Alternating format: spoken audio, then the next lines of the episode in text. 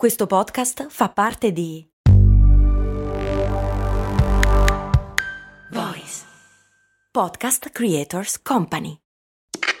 Questo ascolto è supportato da New Balance. Ciao, sono io, Max Corona, e sono davvero onorato di tenervi compagnia con le mie storie nella vostra vita. Spesso quando ci incontriamo mi dite che ascoltate storie di brand mentre correte. E una cosa che mi ha sempre stupito è considerare come la corsa unisca persone completamente diverse tra loro. C'è chi si sta allenando per la prossima maratona e chi è appena riuscito a completare i suoi primi 5 km.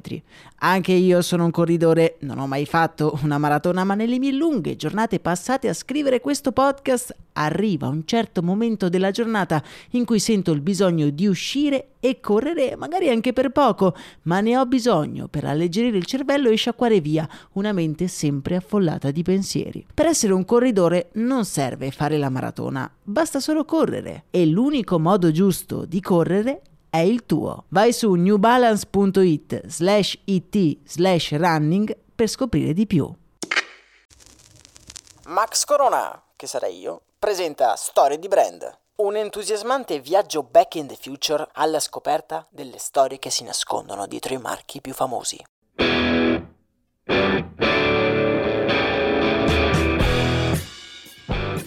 Bentornati, miei cari viaggiatori nel tempo.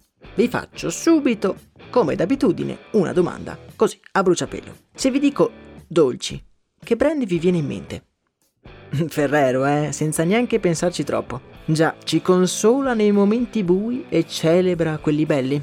Ma se vi dicessi che dietro ogni Ferrero Rocher c'è una giovane donna che non riesce a dormire? Ah, lo so, vi vedo già belli pronti. Fate bene, perché è ora di tornare indietro nel tempo.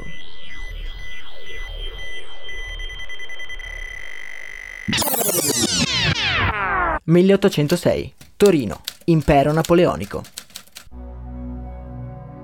Sbaglio o è la prima volta che la nostra macchina del tempo ci teletrasporta nelle terre governate da Napoleone? Mm, credo proprio di sì.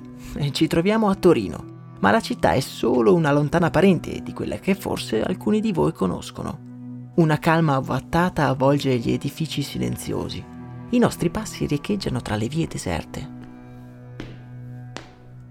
È inverno, il freddo ci avvolge e il cielo è già animato dai colori del tramonto.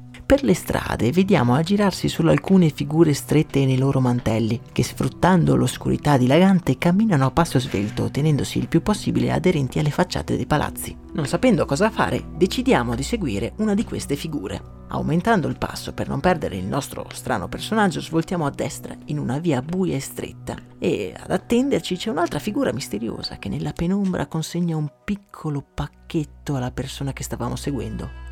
Ora, tutte queste azioni sono avvolte da un profondo sentimento di mistero, misto ad una punta di illegalità. Avete presente quando assistete ad una cosa apparentemente normale, ma che è resa estremamente sospetta dalle azioni delle persone che la compiono? Ed è esattamente quello che sta accadendo.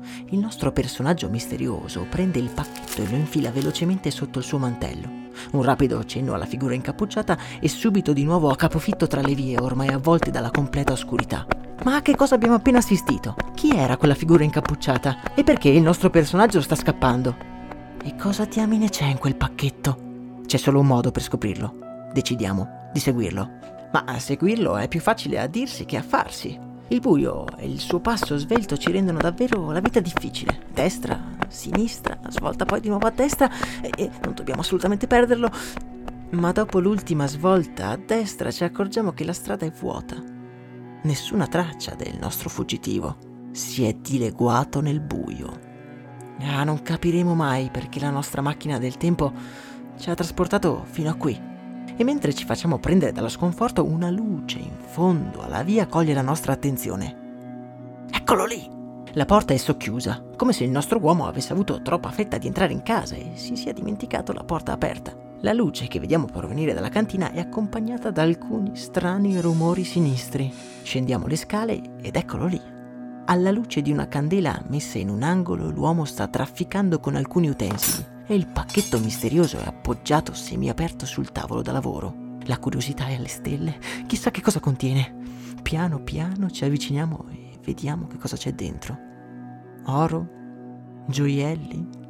Scansiamo la carta e quello che ci troviamo davanti è piuttosto strano. Dei semi marroni sprigionano un forte odore corposo. È cacao. Ci giriamo verso il nostro uomo. Non sembra più molto misterioso ora. Sembra proprio... Sì, è proprio un pasticcere. Anzi, un mastro cioccolataio, per essere preciso. È uno dei tanti in città e con uno sguardo preoccupato guarda i pochi ingredienti che gli sono rimasti sul tavolo da lavoro. Un po' di farina, delle uova, quella manciata di cacao e un mucchio di nocciole delle valli vicino a Torino. Come abbiamo capito, il cacao è merce rara, di contrabbando. Le terre della Savoia sono sotto il dominio napoleonico e proprio in quegli anni il generale transalpino ha deciso che nessun prodotto proveniente dall'Inghilterra o dalle sue colonie sarà più venduto nell'impero francese. Il cacao è il primo a scarseggiare a Torino. Sì, perché nella città sabauda il cioccolato è molto più che uno sfizio, è un vero e proprio rituale. Nonostante la grande crisi che attanaglia le terre italiane, la domanda di cioccolato è ancora molto alta. È proprio vero che anche nei periodi più bui l'umanità avrà sempre bisogno di un po' di dolcezza. Il nostro uomo senza nome si aggira frenetico nella sua cucina. Ha avuto un'intuizione, un pensiero scellerato che da tempo gli frulla nella testa. Perché non allungare il cacao con della polvere di nocciole? Quella sera, in quel seminterrato in una via di Torino, viene creato un cioccolato nuovo, un cioccolato povero, ma dal gusto avvolgente, che diventerà il più amato dai torinesi, tanto che gli daranno il nome di una maschera del carnevale della città. Un signorotto che in Italia ha molti nomi, ma che in Piemonte è chiamato Gianduia. Mentre il nostro sconosciuto mischia un denso impasto nella sua scodella e i profumi del cioccolato ci ammagliano e senza rendercene conto ci troviamo di nuovo in viaggio, un viaggio nello spazio e nel tempo.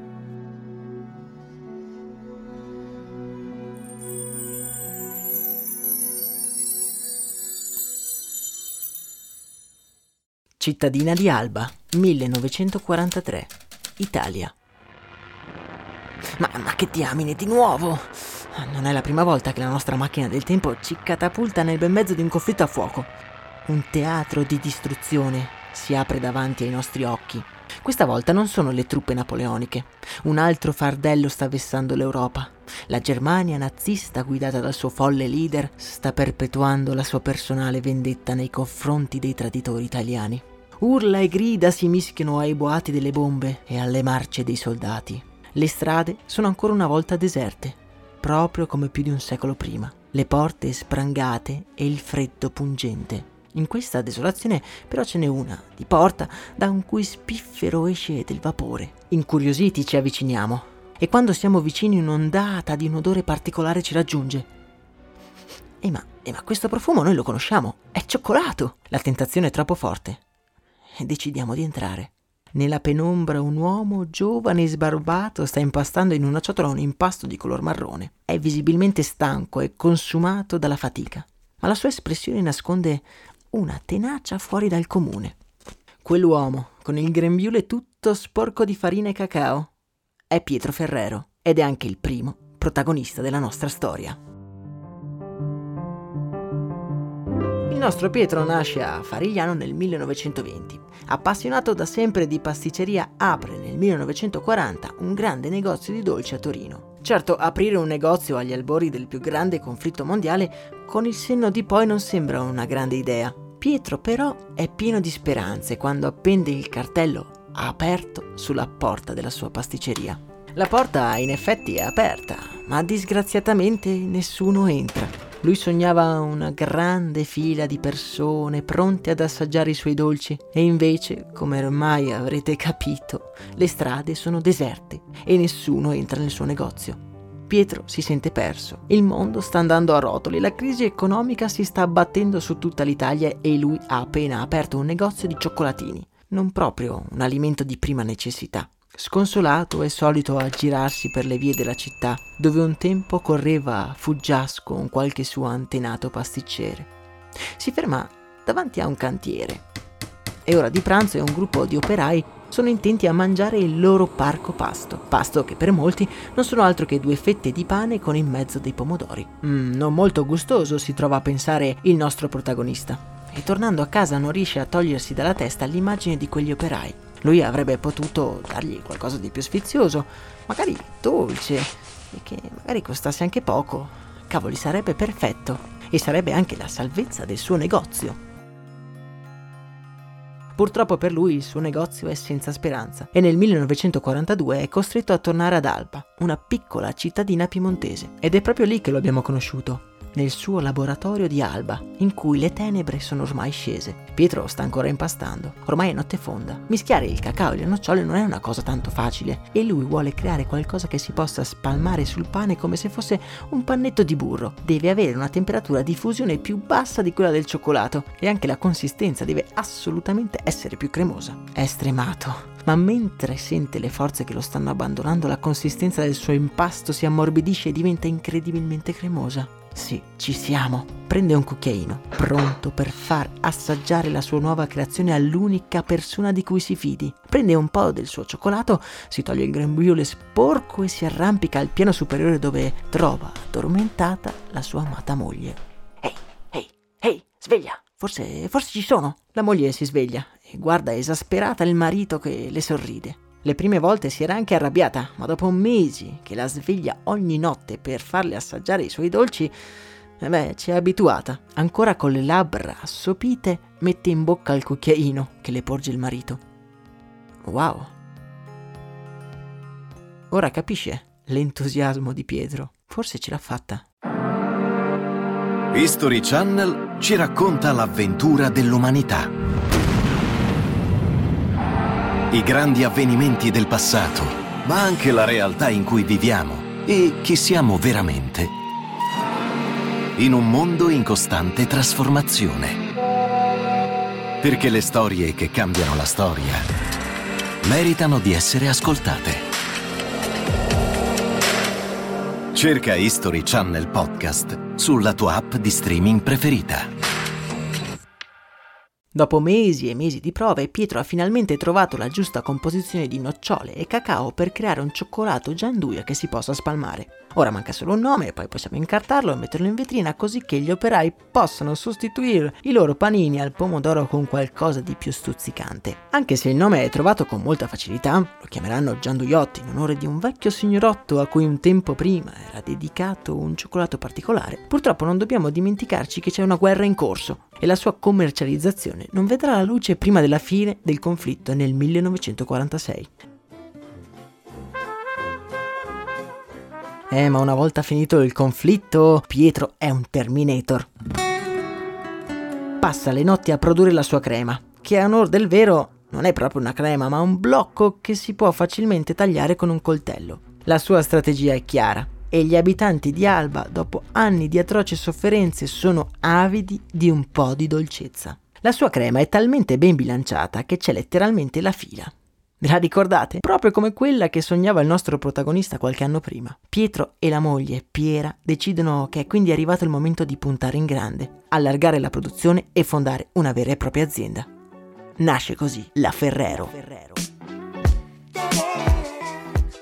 Ferrero, come sappiamo, è il nome della famiglia e non è solo il nome di un'azienda a conduzione familiare, ma racchiude tutti i valori che legano i componenti della famiglia. Valori che sono ancora oggi incastonati sulla porta d'entrata della compagnia.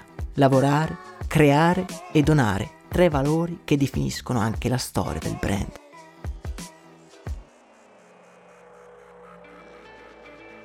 Dicevamo, il nostro protagonista e la moglie Piera, insieme al fratello di Pietro, Giovanni, si rimboccano le maniche fondando l'azienda Ferrero, l'unica azienda che nell'immediato dopoguerra riesce ad assumere forza lavoro, forza lavoro che Pietro tratta proprio come componenti della sua famiglia.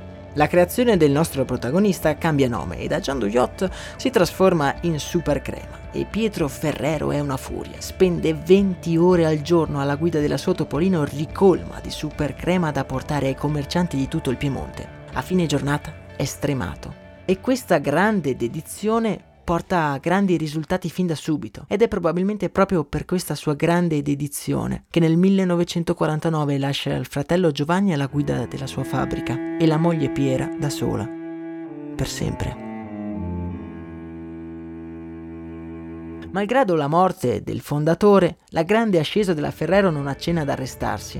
Alla guida ci sono Giovanni, Piera e il figlio Michele, Una famiglia unita per perseguire il sogno del padre, del marito e del fratello, Pietro Ferrero e negli anni 50 la fila fuori dai rivenditori Ferrero è sempre più lunga. La golosità a basso costo è un binomio davvero imbattibile. È il prodotto perfetto per dare la carica giusta agli italiani nell'immediato dopoguerra. Sono anni difficili. Le crisi politiche si sommano alla necessità di ricostruire e gli italiani molto spesso hanno difficoltà a portare a casa i soldi per poter mangiare. Una parte di quei soldi però spesso e volentieri si è disposti a spenderla per avere anche solo una piccola quantità di super crema.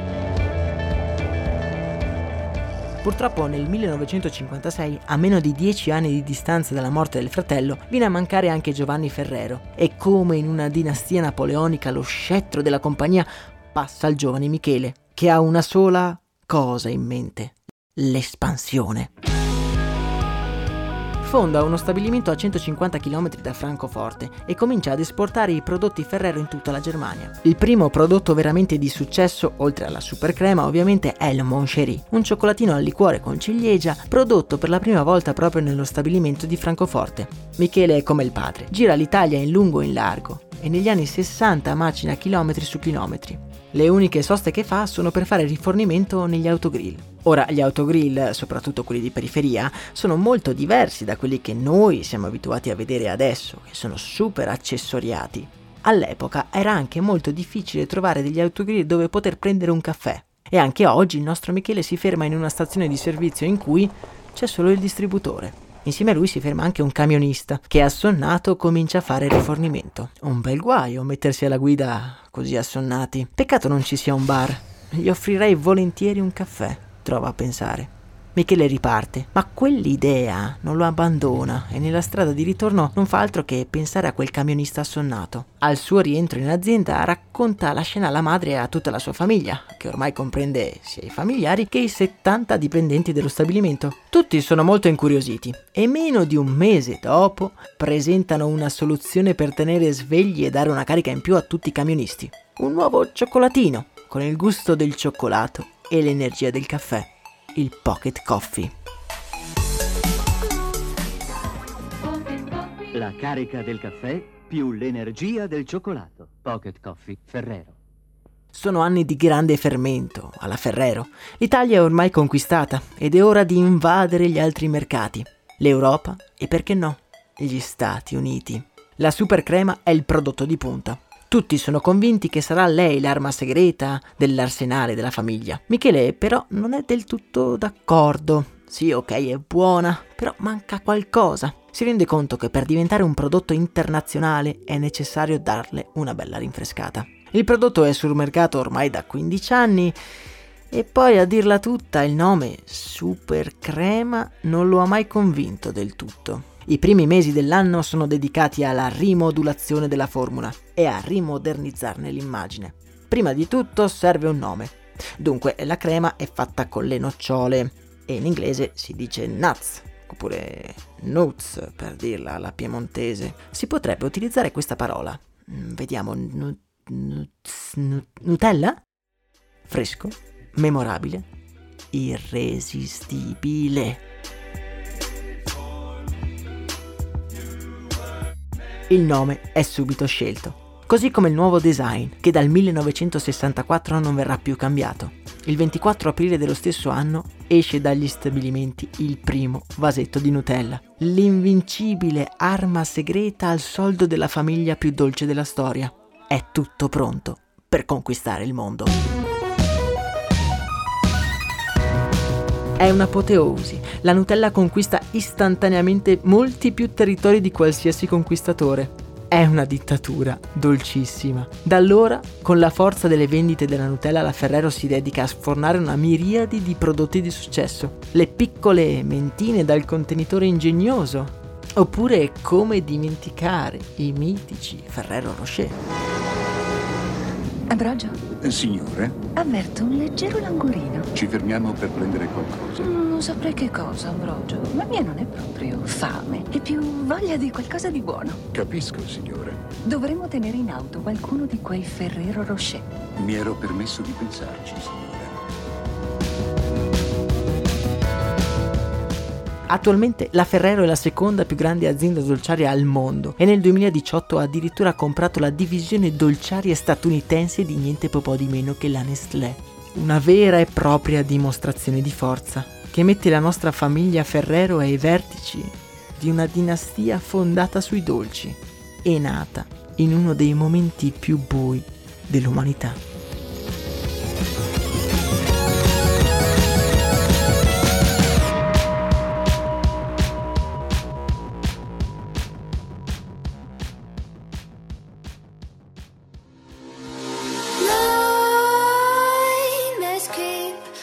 L'importanza nella società italiana della Ferrero è innegabile e ha contribuito allo sviluppo di un paese dilaniato in uno dei periodi più bui della nostra storia.